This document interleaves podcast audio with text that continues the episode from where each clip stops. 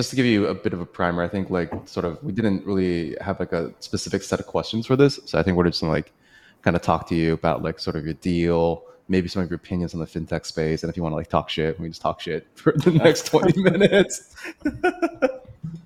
sure. Well, I think it's interesting. Yeah. I mean, well, yeah. Let's let's just tee it off then. Um, All right. what was? Should I just start or what? Meeting an investor let up and just got a call from the lawyer that I need to get five. Oh, okay, fine. He's not joining. That's fine. Okay. Um, yeah, why don't you do the intros and I, I can tee off the conversation.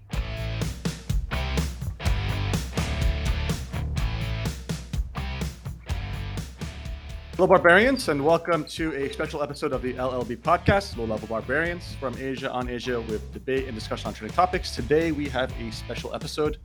Uh, we are with Zach Liu, right? Good friend of Dave Chang, Man of the High Ground. Um, and Dave, I guess you said you want to tee us off, so why don't you uh, let us know what's going on and why we're here? Yeah, yeah. yeah. So for for those of you that are in the know, Zach, um, I've known Zach for also like six, seven years at this point. Um, so he is the founder and CEO of Curlec, which is a direct debit fintech company, and they were recently acquired uh, by Razorpay out of India for 20 million US dollars. And so, very happy for Zach. Zach's been a, he's a good friend. He's a super Yes. nice guy. Couldn't have been to a, a nicer guy. He has handsome hair. so I, I feel like it would be it would be interesting to get Zach on the show. You know, to talk about um, you know the deal, his experiences, his outlook for fintech in the region, um, and then just any general commentary. So um, why don't why don't we start this way? Like, so I was um, thinking about how to start this conversation, Zach, and like what's the best entry points. And I think for me, one of the most interesting aspects that I know about your business, maybe it's not common knowledge out there, is your relationship with your co-founder Steve, right? So you you guys kind of have a relatively substantial age gap. I believe 36 years is is your age gap. So it's a bit atypical for for a start. That's very anti Silicon Valley, right? yeah, so it's a bit it's, it's a bit atypical, right, for sort of like the traditional narrative of startup founders and, and sort of relationships. So maybe like we can start there, like sort of like give us some context about like you know how you and Steve started working together, your the dynamics of your relationship, and you know what, what's it like to to have someone that's maybe on a bit of a different at least lifestyle than you when it comes when it comes to work and you know I'll, I'll let you go from there Yeah, and, and, and, and to be clear, also you you are the CEO, so Steve was in a different role, I'm guessing, right? Uh, yeah. I mean, he's a director of the company, but sort of. I- I think at our stage, sort of, there's it's sort of jack of all trades um, at this point. I mean, it is it is obviously outside of the norm. Uh, you know, we often joke that we both went to the same school. Uh, just I, I was a kid at the school and he was a parent. Um, you know, and we, you know, when we started the company, when we founded the company back in was it 2017, 2018 time, um, I was 26, he was 62, so we were the direct inverse. So you know, we had some running jokes in the office around um, hashtags like 2662 and and all that sort of stuff. so um, it was pretty funny, you know. But in, in terms of our relationship, we've got a really great relationship. Um, you know, I think I think, and sort of, you know, when I, when I when I strip that back a little bit, you know, why why do we have such a great relationship? Obviously, you know, we are close family friends, but also, you know, it's it's Steve's way of working. You know, he's he's he brought me into the business. He's obviously given me a lot of um, free rein um, as to sort of you know what we do with the business and, and responsibilities, but also at the same time act as a mentor. Um, you know, and I think. Uh,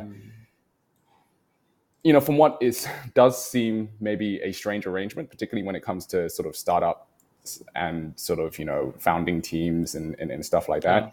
Mm. Actually, I think it's been a big, big advantage to us. You know, um, he is sort of the old head. Uh, you know, Mhm. is sort of run many businesses before, been in the corporate world as well, and sort of you know you know run sort of very large teams. Um, but on the flip side, you know, I bring a young, fresh perspective. Uh, you know, and, and and certainly you know that I suppose I'm not going to say drive because he's he's very driven as well, but just a, a different perspective. So you know, I think I think the two combined uh, uh, are definitely big advantages that, that, that we find, and you know, I think uh, yeah, we bring the best of both worlds. interesting Yeah. I mean, one of the things uh, in my experience, you know, one of, one of the, the, the primary drivers of like startup failure is founder friction and and when founders you know either butt heads and come to you Yeah. know a, a junction where they no longer agree so i'm, I'm just curious you know uh, given the dynamics of relationship like how do you guys how do you guys handle you know sort of not necessarily conflict but you know differences in opinion uh you know whatever you want to call it Yeah, it's a good.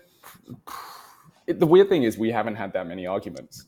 Uh, Wow. Lucky. all the way through an acquisition. yeah all the way through that wow Yeah. that's Amazing. rare, rarefied air man yeah, yeah, Yeah. I mean, we disagree about a lot of things, uh, but I think particularly when it comes to work setting, you know, obviously, you know, we are sort of different ends of the spectrum in terms of sort of age, uh, but sort of ego is always left aside. Business comes first, you know, and and then sort of, you know, when you when you take sort of, you know, view things black and white and stuff like that. I mean, at least you know we haven't we haven't really sort of gone into sort of big big arguments. Um, so you know, I think I think disagreement's always healthy. You know, particularly when it comes to running companies and stuff like that. Uh, But yeah, no, everything has been pretty great. You know, and I think I don't know whether again that that stems from the fact that you know we've known each other for many many years. Um, Mm, yeah. you know, which is uh, you know, and and sort of very intertwined in in, in, in that perspective. Um, but yeah, no, I can't really share much on sort of falling out.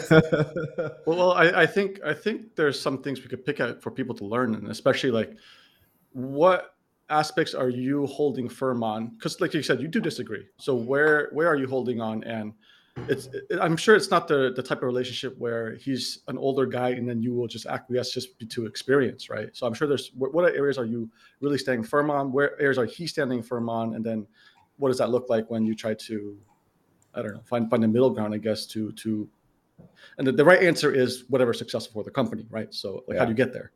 Yeah, I mean that's a good question, and I mean just thinking of, I mean one sort of example would be, um, and I and I don't know, so, you know, and and again this sort of co- comes back to the, ha- sort of having a good sort of combination in in, in terms of uh, where we are in life. You know, I am Mhm. well when we started the business, I was 26. He was obviously 62, first time entrepreneur. Um, had no idea what I'm doing. Uh, to an extent, to, to, to an yeah. extent, still the case. You know, but I mean, how, how we ran the business. You know, initially, for example, uh, you know, he's very conservative. He will always joke, "Hey, I'm a Welshman," which is he jokes is worse than being a that worse than being a Chinaman. Uh, you know, and and uh, you know, so he's super tight when it comes to costs. Uh, Yeah. in the flip, in the flip side, you got me, who's sort of like, yeah, you know, like first time entrepreneur, exciting, raise a bit of VC funding, etc., cetera, et cetera. Let's spend. Um, Yeah. you know, so uh, I, I suppose after sort of many conversations, you sort of meet in the middle. You know, we can't be super, super tight. You know, if we want to grow this business, but on the flip side, you know, we can't be sort of typical startup style, just go big, you know, and and, and subsequently end up at well nowhere really. Uh, so I mean, that's just one example of where we've Yeah. sort of take, taken different views and sort of you had to meet in the middle. Well, if you if you guys think about all your friends who are also entrepreneurs and maybe have good successful partnerships, don't you tend to think that's the dynamic? Someone is like super out there trying to just you know grow and do everything. Other person is very grounded and very execution oriented, makes it kind of work, right? Yeah. I feel like those tend to be the best partnerships that I, that I see. I don't know. I don't know if Yeah. you guys see the same thing. yeah no, i agree i agree with that Yeah, I agree. I agree. Yeah. I mean, so another thing is like, um, I mean, direct debits for me just seems sort of like I, the way that I always sort of understood your business and the way I always viewed your business. Actually, it seemed like you guys had decent market traction like right away. Like you didn't actually have to go through. Um, again, this is my perception. So correct, correct me if I'm wrong, right? So you guys had sort of like decent product market fit from the get go, and so I'm curious, you know, you know, since you didn't have to go through that that process of finding it, I mean, or maybe you did, uh, but like, assuming that my uh, analysis is correct, what was the most painful thing in the early days? Then? Like, what what was breaking the most? What did you have to spend most of your time doing? Hmm. Good question. God, I'm trying to re-rack my my memory here. um, you know, I, I mean, we, we we had product. I wouldn't say we had product market fit, but we we built built the product very incrementally. Um, you know, there, there there is, and again, always starting from that sort of base, which is we're solving a problem. Uh, you know, as opposed to sort of have a solution looking for a problem. Um, you know, and built the product pretty incrementally up from that. I think sort of in, in the early days when I look back, uh, a lot of the I suppose not issues, but the the challenges we had to face. Obviously, we're B two B company. Um, mm. There are not that many B two B uh, fintechs or SaaS companies uh, in Malaysia. Period. Um, yeah. You know, and certainly are a few more now. Uh, but you know, obviously, you've got to sort of convince clients to go to the cloud. Um, not only that, you know, you've got to mm. educate the market around sort of. In our case, it was around recurring payments. Mm. Um, you know, so you have to educate people constantly around sort of why you should do this, why you should do that. You know, it's okay for your customers to sign up for this. You know, it's such a new product, and things are super, super sensitive when you get to sort of money and, and financial services. Um, and uh, you know, so educating the market, of course, sales. You know, learning sort of how, how we could get off the ground on that front, particularly when you are a small company, particularly when it's sort of uh, you're, you're, up against, in some cases, banks and stuff like that. It's a credibility issue. Uh, yeah so you know I, I, suppose in the early days those were really really the, the, the big challenges to be honest challenges we still face uh, but becoming a little bit easier uh, on that front yeah i mean i think there, there's like an interesting point you made there like when you're saying like there's not a lot of b2b saas businesses based out of malaysia and i think that's objectively true and i'm just kind of curious like you know in your analysis what do you what do you think that is you know like in my opinion i always thought malaysia was a pretty fertile ground to mm. to found a tech company you know there's like good, well educated workforce. Everyone speaks English. The infrastructure is okay, regional access. But yeah, for whatever reason, it just doesn't seem to have like, um, it, mm. it doesn't seem to be a popular um, angle of approach. I'm just, you know, curious like what your thoughts are about that. Uh, I think generally speaking, the business community has been quite slow to adopt um, tools. Generally, mm-hmm. um, you know, up until maybe about two, three years ago, and obviously COVID has accelerated that, you know, uh, extremely quickly.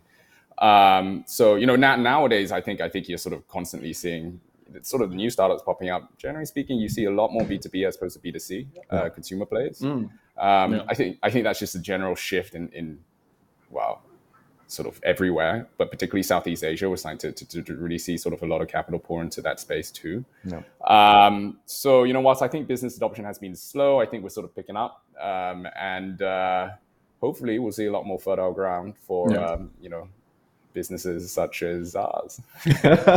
do you, yeah. Do, do you think you're seeing this that the capital is pushing the trend or the entrepreneurs are finding the problem and pulling the trend to solve it for these businesses? Yeah, that's good. That's a good question. Mm.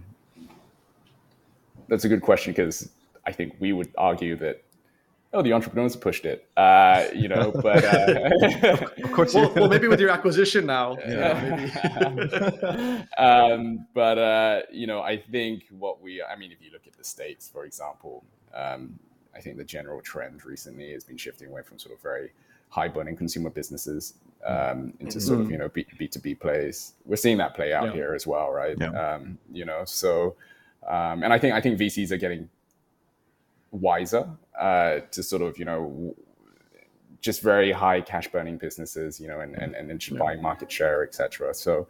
Um, yeah, I mean, you could answer it both ways. I like to think the entrepreneurs are pushing it though sure. All right. I mean, all right. You're not enough. you're not biased at all. So well let's okay, let's maybe then shift tax a bit and talk about sort of like the, the investor space and I think your deal in particular, right? So I mean as our listeners of the show typically are pretty well informed. So I think everyone here mm-hmm. knows that it's like a very frothy time uh, in the VC market. So, you know, as a young, ambitious guy, you know, and whose company is doing well, you're growing well. You know, I think you guys grew like what, 300% year over year last year, like some really impressive metrics, right? So like, I think the the question that everyone always asks, the, the natural question is like, why sell? You know, why not? Why not keep going and see how far you can take it on your own? Yeah. Hmm. So I think first things first, it, it's not a full acquisition. Sure. Um, so it's a majority acquisition. Okay. Yeah. Um, you know, and and and in effect, um, you know, uh, Steve and myself still retain a, a, stake in the company, so there is plenty of upside still. Mm-hmm. Um, you know, sure. which uh, I think is yeah, you know, so so so we view it that way. Um, I think on the whole, the deal was a win-win for all involved. Sort of, you know, um, our existing investor or previous shareholders who who've left us, mm-hmm. who made a good return in sort of two three years. Um, you know, and and uh, for founders, you know, uh, uh, our employees, clients, etc um, and of course Razorpay. Um, why we chose to do this, uh, you know, I think it was really, you know, when we took a step back, um, it was really saying, how can we go where we want to go and as quickly as we want to do it? Mm. Um, you know, and the more we spoke to the Razorpay team, uh, the more we sort of understood their business, what they had done. The parallels were just, you know, really, really there. Um, you know, they built up some incredible scale in India. Um, but you know, in terms of the thesis, the vision of the company, their product set, uh, really, really aligned to us. You know, and and obviously being part of a seven and a half billion dollar company uh, versus you know a company which was way less than that in Malaysia. you know, it, it, certainly would help us to to give an opportunity um, to really go fight the big boys, uh, not only just in Malaysia but you know in Southeast Asia, etc. Um, serve our clients better. You know, give our employees you know better better opportunities. Um, and I think, you know, obviously sort of from a personal level as well, still retain a lot of upside, um, you know, in the future. Yeah. So, um, yeah, I think it was a win-win, win-win uh, for everyone. Yeah. Um, and sort of, you know, I think, you know, w- w- once you draw away past the ego aspect, particularly, uh, you know, mm. then, uh, yeah, you know, I think it made sense. Hmm. So, so if I'm reading, if I'm reading in between the lines, there's a big potential for headwinds for competition going forward. And I think the way I think about B2B after talking to a lot of SaaS founders in the regions, and there's only a handful that are like really, I think, competent and, and know the space well, is that depending, of course, which which segment you're looking at, you know, you're only talking about customers in the thousands, maybe for for Southeast Asia alone, which is, I mean, it's a big it's a big TAM, you know, but uh, you know, it's a very different kind of game. And to win trust, you're talking about longer sales cycles and this kind of thing, and more hand holding in the Southeast Asia region, which is West, looking for more tool centric type of SaaS where they do it themselves, right? So, um, I don't know. This do you, do you do you feel that you know that in, you need it to do this deal to compete with you know the Grabs because they're pushing into financial, you know, you know, Shopee's doing pay. Um, is this just a feature stack for Razor, or is this just purely the the really like they say the, the story, the narrative is that this is really just really the entry point for for the gateway to Southeast Asia, and you know then why Southeast Asia if that's the case? Yeah, so I think from the Razorpay angle, this is definitely a gateway into into Southeast Asia. Sure. Um, you know, w- these guys are the number one in India. Uh, mm-hmm. The team behind it are sort of incredible, and, and the products they've rolled yeah. out. You know, and and I mean, in effect, they are the Stripe of India. Mm-hmm. Uh, mm-hmm. you know, and and uh, you know by by by a long way. Um, mm-hmm. uh, they've obviously you know want to replicate a lot of that success uh, into Southeast Asia. Um, you know, as as an example, in India, you know, UPI uh, payments, uh, which is sort of the real time payments uh, infrastructure yeah. that sits in India. Um, India's that got the largest real time payment network in, in the world. Obviously, mm-hmm. they've got a billion people. Yeah. Um, you know, and by default, these guys are the largest player in the market, so they process the most real-time payments in the world. Um, you know, which is incredible for a company which only started up in 2014. Mm-hmm. Um, what we are seeing now in Southeast Asia, uh, which we think presents a big, big opportunity, is the fact that we're starting to see this infrastructure roll out here too. Um, mm. You know, as an example, okay. in, as an example in Malaysia, you've got DuitNow. Um, mm-hmm. You know, and yeah, and uh, now you guys see it. You know, you go to the store, you see the QR code. Um, you know, and that's point of sale uh, type of uh, uh, transaction. What we're going to start seeing. Clar- sorry, but to clarify before we move forward, to DuitNow was is basically mandated from the government, which is uh, like an infrastructure in the banking system. That's right. Where everyone is connected by. Actually, I'm not sure what, what it is behind so, technology wise. So so so DuitNow is just uh, it's a real time payment network uh, that is uh, a bank to bank transaction, and all the banks in Malaysia are part of that scheme. All the banks, as well as okay. sort of the e wallets. Mm. So, in, yeah. in, in, effect, you know, it's using that network, a domestic network, versus using an international network like Visa and Mastercard.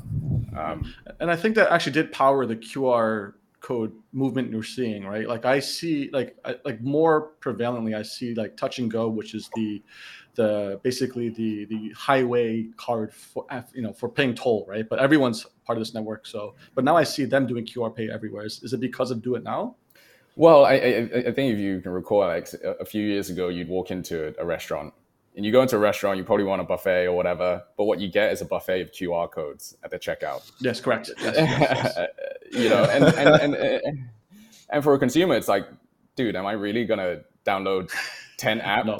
yeah. you know, and yeah, and yeah, and this is when sort of e-wallets were sort of going crazy at the point. Mm. Now what you're starting to see is okay. inter- interoperability, right? So you're you're there's a single QR code, and no matter what sort of app you have, whether it's a banking app or an mm, e-wallet app, yeah, you use it now. It's through a single network where all these guys are connected uh, through a single entry point, through a single network. It's called PayNet in Malaysia. It's mm-hmm. Bank Negara own own uh, subsidiary. Yeah, um, you know, and and and um, uh, yeah, in effect, that that's what it is what we're going to mm-hmm. see with DuitNow, um, and this is traditionally in Malaysia, sort of without getting into too many technicalities around sort of payments, everything hasn't been real time.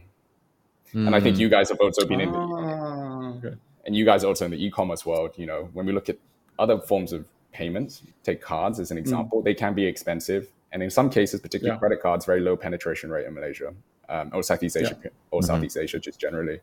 Um, what we can, what we're now going to see with with DuitNow, which is very very similar to how UPI played out in India, is you're going to see real time transactions which are pretty pretty close to free. Um, mm-hmm. You know, and you're you can now access through your bank account, your e-wallet, etc., etc., etc. and this is started off in the point of sale world. It's going to go online. It's going to go into recurring yeah. payments. You know, so we are very, very bullish as to how this plays out you know, and in yeah. India, what we see is that UPI payments, which is sort of what I just described, now yeah. in terms of market share is around 30, 40%. In the next sort of two, three years, they expect it to become a monopoly around 70, 80%. Yes. In effect, you become a Visa, MasterCard, but for this new infrastructure, basically. Uh, it, I mean, uh, uh, so Visa, MasterCard is a network, um, you know, and, and uh, the DuitNow Rails is another network. Um, yeah. I think what sort of following what they, they, they has happened in India is that when you sort of put the two up, particularly with domestic-based payments, you're mm. going to see a lot of a lot of flow start to go through the domestic network. Mm. Um, you know, and yeah. which is very different to sort of how a lot of the payment gateways have been built, particularly in Malaysia. You know, yeah. you think about the incumbents, iPay88, GHL, mm. you know, who yeah, traditionally correct. traditionally are very sort of card-centric companies. Um, you know, and, and and with these payments being very very close to free, it's like how do you make money on a hmm. on a on a transaction yeah. that's free? Yeah. In India, it is free. Yeah. You know, so it's really around wrapping services around it, whether it's financial services, software services, mm. et cetera, et cetera. Mm. So when we look at it from this perspective, you know, Malaysia's a few years behind India. Um, and we're starting to see that play out here. Very, very, very similar trends on a macro level. Um, and for them, entering this market made a lot of sense. Like I said earlier, you know, the thesis we have around sort of not just focusing on payments, but the services around it, you know, monetizing elsewhere. Yeah. Um, yeah something really sort of very, very consistent between our two companies. So I think for them was an entry point to Southeast Asia. You know, for us was obviously we can operate at different scale that we have chosen. You know, we have been able to previously. Mm-hmm. Um, you know, and when we start with Malaysia, we're seeing very similar trends, sort of, you know, probably behind Malaysia actually. Funny enough, you know, play out in Thailand, Singapore, to an extent mm. in, in, Indonesia you know, where these real-time payment rails all come in. And we think it's one of the biggest disruptors we'll see in payments for a long, long, long time. Um, Interesting. Yeah. Hmm. My, my, my last question before, because I'm hogging, I know I'm hogging no, the no, questions, no, sorry. No, it's fine. Uh, yeah. Um, uh, so how, as a business and how as a consumer should we think about different companies payment as payment providers like you know Shopee Pay, Grab Pay, Go Go to Pay, like like how does that like work with these new networks right? Because literally i'll just scan one qr code but then it's going to get redirected to one of these mm. other guys right? And they're taking a slice. So how do we think it from a business perspective and a consumer's perspective? Or like a consumer probably won't care. It's just easier for me now right? Yeah. and i guess that's where like Curlec can benefit right? But then yeah. what does that mean for the business side? They're all competing for what? It's a good point. Um, you know so so i'll start off with the business perspective um, or, or merchants you know? At the end of the day what a merchant cares about is yeah predominantly price. Um, yeah, correct. you know, and, and and and secondly, value. You know, how, how do you provide value for for you know uh, access to these payments? Um, what yeah. we're going to see is is the price severely go down. Um, you know, it's going to be very very close to zero. Um, yeah. You know, from a transaction fee perspective, which businesses are like. Bank Negara is pumping this a lot. Um, you know, and yeah. incentivizing a lot of businesses to move onto this world. Uh. Then really comes a question about how do you provide services to access the network. You know, of course, I can I can trans. I'm a small merchant. I'm a micro merchant. I've just set up a storefront, uh, but I can I can I, the payment's free. But how do I actually you know list my storefront? You know, send payment links, yeah. all that sort of stuff, right? Um, you know, so we sort of view ourselves sort of really coming into that space strong. From a consumer's yeah. perspective, you know, the end of the day, consumer does it, it's all about user user experience, right? Um, And because Yeah. it's because it's always free and stuff like that. Um, you know, in terms of consideration, I think one thing that we could potentially see um, is maybe a little controversial is potentially the death of e-wallets. Um, Mm. so um, you know, with um, everything starting to go through the network now, banks will become part of the Yeah. network. Um, you know, and and in effect, you know, an an e-wallet is a pass-through account. Yeah. Correct. It's a store of value of whatever, up to a thousand ringgit, like three thousand I- ringgit, etc. I think that's true for a lot of the early guys who tried to play this game, but they couldn't really figure out what the product market fit was, what they were really trying to solve, you know, long term for driving long term value. But I would argue for something like a touch and go network where I have to drive every day, transportation infrastructure, you can't really remove that. So that's going to be a little bit stickier, I'd say, probably. Yeah, that's fine. But you know, in, in terms of sort of, I mean, you think about the user experience right now. I go to a e-wallet. What I have to do is I top up the e-wallet, yeah, yeah. Top up the e-wallet don't and then spend and then spend the e-wallet. Yeah. Um, yeah. you know, now through the, the these DuitNow rails, I'll be able to go direct to the bank and have this exact same experience. Yeah, you're right. All these merchants, you know, which then I mean, again, I, I- I go back to India and how these all these things have all played out. You know, Paytm obviously have lost a ton Yeah, of right. market share. Yeah. Uh, you know, Mm. because they were very focused on the P2P space, and then subsequently UP, UPI comes out now, and you know, you can't you can't make a lot of Yeah. money out of you know a payment that's free. Um, so, um, yeah, I think from a consumer's perspective, it's just going to become a lot, lot easier. Uh, and uh, you know, we'll start to see shifts in sort of the, the actual applications you'll use to make payments. Um, you know, Yeah. long. So I guess now your your, your ambition is going to have to be very similar to Razorpay's. How, how do you think about expansion then? Because Yeah. going to each market, you'd have to get licenses, you have to get partners, I guess. You have to rebuild teams, uh, and then does this mean there's going to be a unified network across Southeast Asia in the future, or is it all just going to be fragmented? I think, I mean, we all know sort of Southeast Asia's fragmented period. Um, you know, and and So it's not going to change. Yeah, Yeah, you know, and and and but you know, particularly when you talk about financial services, it's even more fragmented. You know, in terms of market, right? Um, you know, Yeah. you're talking about different di- different regulations, different payment preferences, um, you know, uh, Yeah. etc. Um, you know, I think, uh, like I said, you know, we're we're very aligned. Uh, you know, with, with the Razorpay team. Um, You know, as to sort of what it is we want to achieve, um, and sort of you know where we view payments is going just generally. Of course, when we start to scale, you know, regionally, you know, each market will have its own nuances.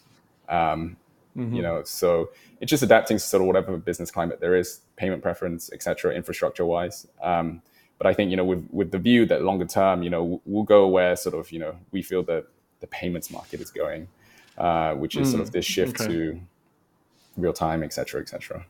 I mean, I think it's an interesting question here, right? Like it, for people who have started companies in Southeast Asia, ultimately, unless you're in like Indonesia or something, everyone has to expand eventually, right? So, you know, Correct. in the framework of like say geographic expansion versus like I think you're sort of hinting at a lot of product or services expansion, right? Like, you know, those are two different ways to do it. But like, how do you, you know, how do you? What's your what's your framework? You know, towards the approach. Like, which one is better? Where do you start? What's the? You know, how do you optimize this? I think I think if you sort of the base layer, right, which is really that sort of access to infrastructure, you know, payments is really at the core of everything. You know, if you don't win at payments, you're not going to win at the other things, and you don't provide a great payment experience, you're not going to you're not going to get that particular customer to, to, to do all that sort of stuff. Mm. So you know, number one is winning at payments. You know, and going sort of where those markets are, and sort of where we feel they are going is more this shift towards you know uh, real time bank to bank payments, etc. Um, Mhm. As well as other sort of payments. Let's not touch on crypto for now. uh, yeah. Uh, Our yeah. resident crypto fanatics aren't here right now, unfortunately. if they were, they'd be all over this. yeah, yeah. So uh, you know, I mean, following that, then you start to talk about the services layer, you know, and and you know, Mm. Particularly around monetization. I provide a great payment experience, but I can't really monetize it. You know, um, how can I charge one percent or two percent? You know, when the bank is charging zero. You know, I've got to Mhm. I've got to justify I've got to justify that you know through great software. Um, you know, and I so so that's sort of the second layer, and finally, you know, third layer is when you start to provide all these layers. When you win at payments, you have the sticky customer because you provide all these software services. Is then looking at other things, you know, such as financial services. Um, you know, in our particular case, potentially stuff around business banking. Um, You know, you've got that customer, you've got all their data, uh, particularly when it comes to uh, you know uh, financial transactions. Um, you know, and you can start to move into that space too, which is I mean, like I said, very, very, it's what Razorpay in effect are executing right now in India. You know, they've got the Yeah. fastest, fastest growing neo bank in India, Yeah. um, which was only launched like a, a few years ago. Um, but really, sort of, you know, you still got to win at payments, and that's really at the core of everything. Mm. Okay, so that, I guess that's the longer term play is to be a neobank. Uh, is that the goal? Um, good question. Oops. Can you not tell us? This Uh, look, you know, I think it's just an exciting time uh, generally Yeah. in the region. Um, obviously, we've got the digital banking licenses coming. yeah. um, you know, which should be Yeah, yeah, announced Uh, this month, next month, or something like that. Something like that. Um, you know, and Yeah. and you know, obviously, you know, we're going to see sort of the big tech in, in Asia move into uh, sort of financial Mhm. services.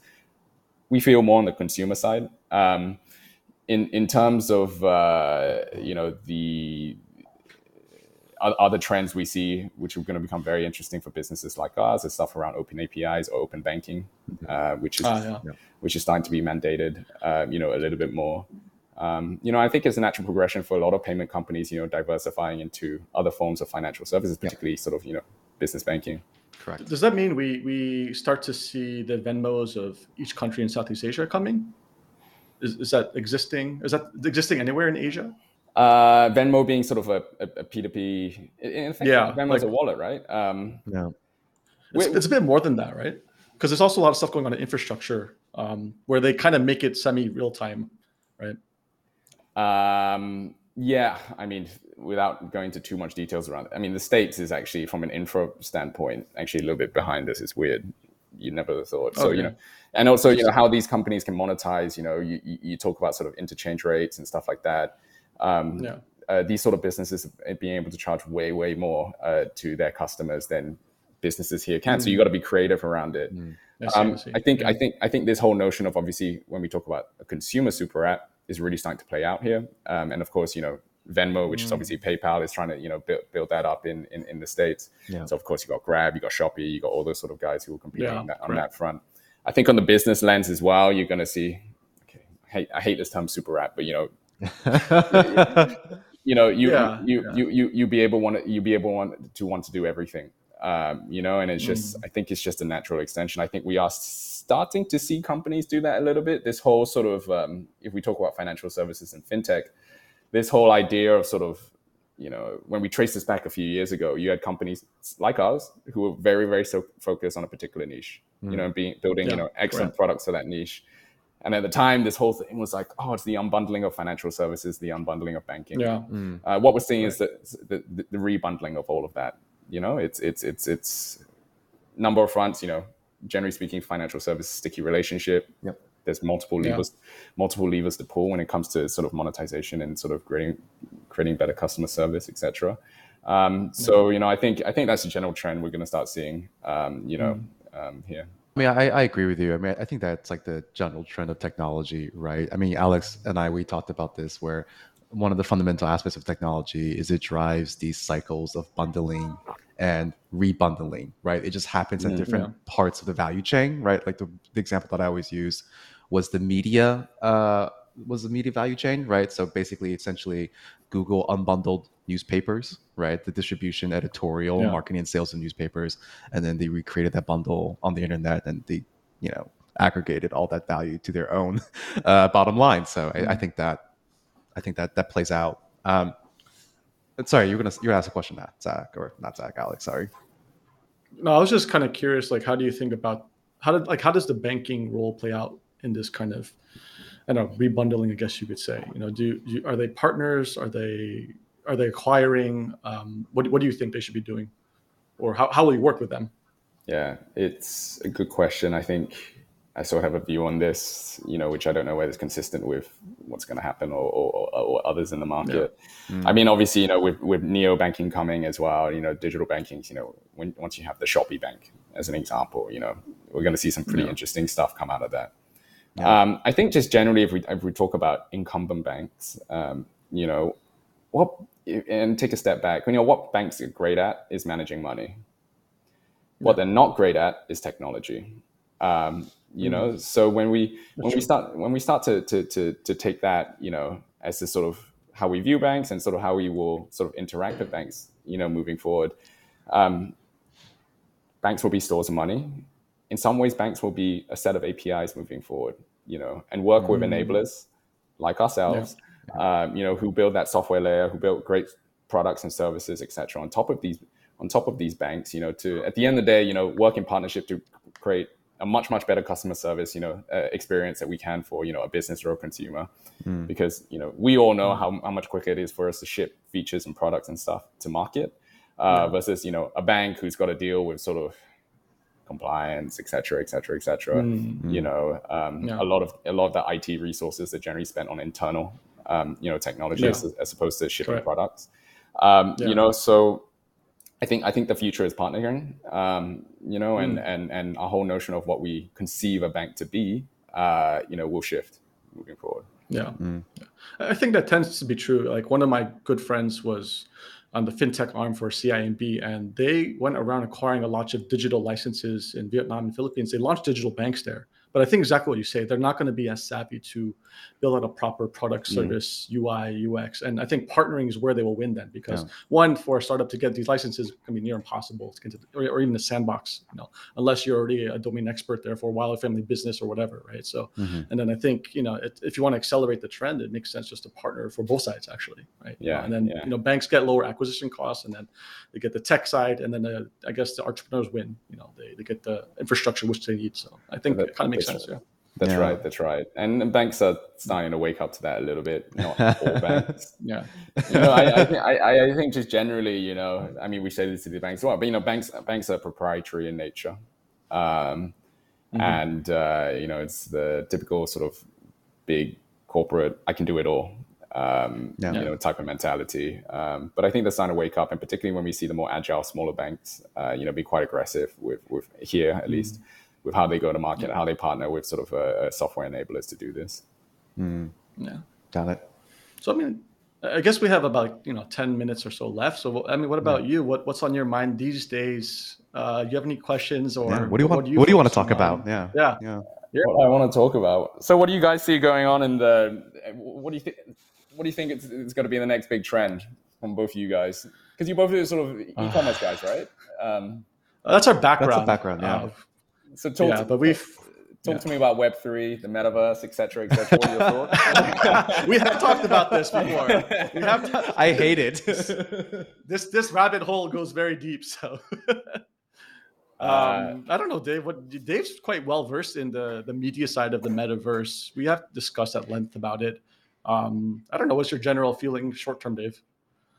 I mean, I think we talked about this before, right? I, I think it, okay, if we're talking about the metaverse specifically, I think the metaverse is going. There's still, it's going to probably roll out a lot like the consumer internet rolled out in the late '80s, early '90s. It's going to be like fragmented. There's not going to be a lot of interoperability, and the dream of the metaverse, as told through sort of like science fiction and popular culture, will not be. It, it, we're a long, long way off Very from that, right? And I actually. So my thesis for the metaverse is actually the entry point is going to be um, business as opposed to work consumer. It's going to be a it's going to come in through work, right? So if you think about how the personal computer was um, adopted on a mass scale, it was actually in the 70s, 80s again. So it was actually businesses buying these things to increase productivity for their employees, and then ultimately uh, the employees are like, "Oh, this is pretty cool. I want one of these um, at my home." Right. So that's sort of like the, just like a really basic approach and then like sort of another yeah. layer on top of that is if you think about it right this idea uh, of sort of a um, consuming uh, or immersive experience where you spend like eight to nine hours of your day doing whatever you know in many ways that's we already do that it's like you do that on your computer you do that at work like this work, this yeah. zoom this call work from home right now is yes, to a certain right. extent right like we're, we're, sitting here talking to each other we're having uh, an interaction yeah. and engagement so i think that's like a very natural um, extension of an already existing use case, right? And then and then I think from the, the third perspective here is from like a, technology layer. Um, there's some pretty substantial technological challenges to adopting sort of like that immersive experience on a gaming context. You guys have played any sort of like AR, not AR, VR um, game in the last, I don't know, like three or four years. Um, yeah. There's a lot of technological hurdles. One is in terms of like connectivity speed, and two, it's just about yeah. this. Uh, I can't remember the name, but essentially you get like a degree of motion sickness because yeah. there's a this a there's a scientific term that I can't remember what it's called, but it, it's basically kind of like uncanny valley type thing where it's you, you can't sustain it for long periods of time. So yeah. That's my thought on the metaverse. I don't know. Yeah, I'm, I'm liking the thesis more about work in the metaverse because, especially what we've been seeing in the news, like we recently we talked uh, a few days ago about India banning Free Fire, right? Yeah. And so like even China is clamped down. Uh, US is pretty free, but like it's you know it's, in its own market, its own world, right? So the the, the everyone every podcast will say the on ramp is gaming, but it's it's maybe a lot more fragmented than you think, especially the way these uh, countries are handling the gaming sector and clamping down, right? So, yeah. And then if if it is gaming, the probably the biggest use case you're going to find is work like li- like playing a game to live to work, kind of like Axie Infinity, right? Where you know it's a game, but if you do this like activities in the game, you can actually live off that, right? Which technically does work, right? So that's going to be the biggest use case. So um, and we're like they, have said, it's very far. Like I think we're very far from seeing anything manifested like in sci-fi where you plug in. If anything, I think if it is work, you're going to see more things like AR in the real life where you're plugged in, and that plugs into other things that send to your other ecosystem at home, and, and it's going to be a lot of multiverses and fragmentation that are being that needs to be threaded together. Probably like you know payments too, right? You know, so mm. I think that's the, how I'm I'm kind of viewing it. But yeah, I don't know. Any any thoughts on your end, Zach? I'm just a listener. Just, just, absorbing. just absorbing. Yeah, no, no, actually, yeah. I, I, do have another question. So, I mean, uh, earlier you guys were talking about sort of the, the VC market, which is frothing. Um, mm. You know, and I think uh, particularly for both of you guys, right? Obviously, you know, you've been in in, in sort of the tech industry, uh, you know, in this part of the world for quite a while now. Um, you know, and particularly now over the past like couple of years, we're seeing sort of just the amount of capital and valuations just go nuts. Um, mm. What do you guys think about it? Sustainable or you know, or just just generally, you know, your thoughts and sort of where where the the Southeast Asian market's moving around at all? Oh, I had a really good presentation on this in like episode three. If you want to go look at it, I I obviously wa- I, I, obviously watched it, so I am asking the question again. oh, did oh okay okay. I don't. I don't know. Like, I, do you want to go first, Alex? Or I can go first. That's up to you. You go first. You go first. I've like. I feel like on on this particular format, I've been pretty consistent in my opinions on sort of the VC market and how it ties back into the overall macro economic market. I mean, you see this in the U.S., right? Like, um, inflation rates are coming in at like seven to eight percent, right? And the Fed has been pretty vocal in their um, uh, in their stance towards one ending of quantitative easing and two raising of the interest rates. And you already see sort of some pretty big um, uh, declines or, or, markdowns in a lot of these like hyper growth companies, yeah. right? So like Netflix is down fifty percent. Sea is taking a shell. stock. Yeah, Sea is taking a shellacking, right? Um, and I, I think ultimately what's going to happen is you're going to see um, this trickle down into private markets, right? It's just a matter of time. And, uh, you know, and I told the story before, but like, you know, a couple, like maybe a year and a half ago, basically when the US government announced their first round of um, COVID stimulus, every, every family mo- uh, office uh, that I talked to was basically saying we're deploying all of our cash into these like basically anything that's a store of value that's not cash right? Because it's just it's not going to be yeah. worth anything. And so that's i think drove or driven a lot of like what we see in terms of like people raising ridiculous funds which then trickles down to ridiculous rounds which trickles down to you know all sorts of stupid things. But uh, again like i said my position on this is it's com- completely unsustainable. It's ultimately a cycle right? Like i think we're at sort of like at the frothiest part of the cycle and I think we're going we're due for a pretty substantial correction in the near future. Yeah, my my two lines of thought is like you know you could look at it from a top down or bottom up perspective, and, and the top down is that you just need to follow the money. Like where like so all these VCs like I think the hottest space still now that hasn't slowed down is crypto. Like they raised crazy amounts of money. So what you got to do is just follow the LPs. Now now where are the LPs most affected? And these like these are very cyclical things. So, you know, we're talking about pension funds, endowment, well, maybe not endowment funds. Depends how how they you know construct a portfolio, right? So you just got to see that kind of sentiment. You know, if they get hit very hard in a downturn, that's going to come. You know, or, or if they don't, you know, then things continue. But if they if they do get hit, you know, then they have tighter purse strings to actually allocate more capital into the VC as an asset class, right? So it really depends there from a top-down perspective. It, it really just starts from the money and how well, which is then tied to the economy and you know how how you know which is tied to QE and these other things. So a lot of that's why macro is a very interesting topic these days. The, the other way you could look at it, you know, is you're an entrepreneur, like what should you be doing? And I think that depends on what cycle of stage you are. Are you in product market fit? Because if you're in product market fit and you're raising too much and you haven't really found it, it just leads to a lot of undisciplined, you probably spending wildly, hiring too much, and then you just having to shut it down in a few years. But now, say for your case where you've now, you know, been acquired, it's kind of different position. If you have a playbook and your goal is expansion and you already know the pain point very well, you should probably be building a war chest kind of like Sea did, yeah. right? Maybe Sea had foresight in this. So I mean, it's, I, it's I, I used to think of it as black or white. You know, uh, is it thrifty? Should you take advantage? But it's, it's really depending on where you are and if you have clarity and what you're going to do with the money.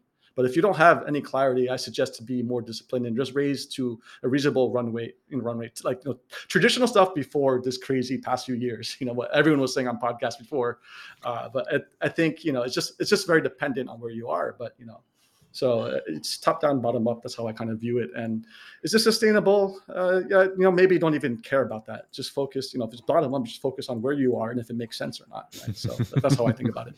Yeah. Yeah, cool. makes sense. Um, so uh, any any final comments? I think we're at the closing point. So yeah, uh, before your next call, right? I have a question no for you, Zach. If you don't, you don't have anything.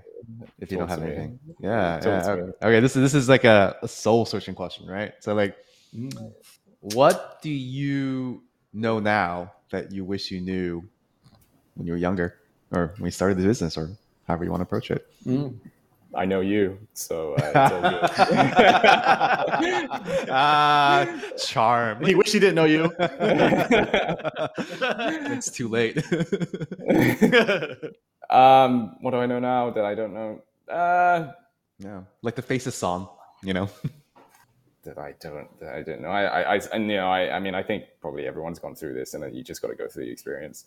There'll be ups, there'll be downs. It's just sort of, you know, for me personally, it's just you got to keep a, a, sort of an equilibrium around it all, right? Not be affected by the highs, not be affected too low by the lows, you know, and just sort of keep a, a steady state throughout. I think you've, I think you've done that very well, and it's yeah. paid off. So congratulations.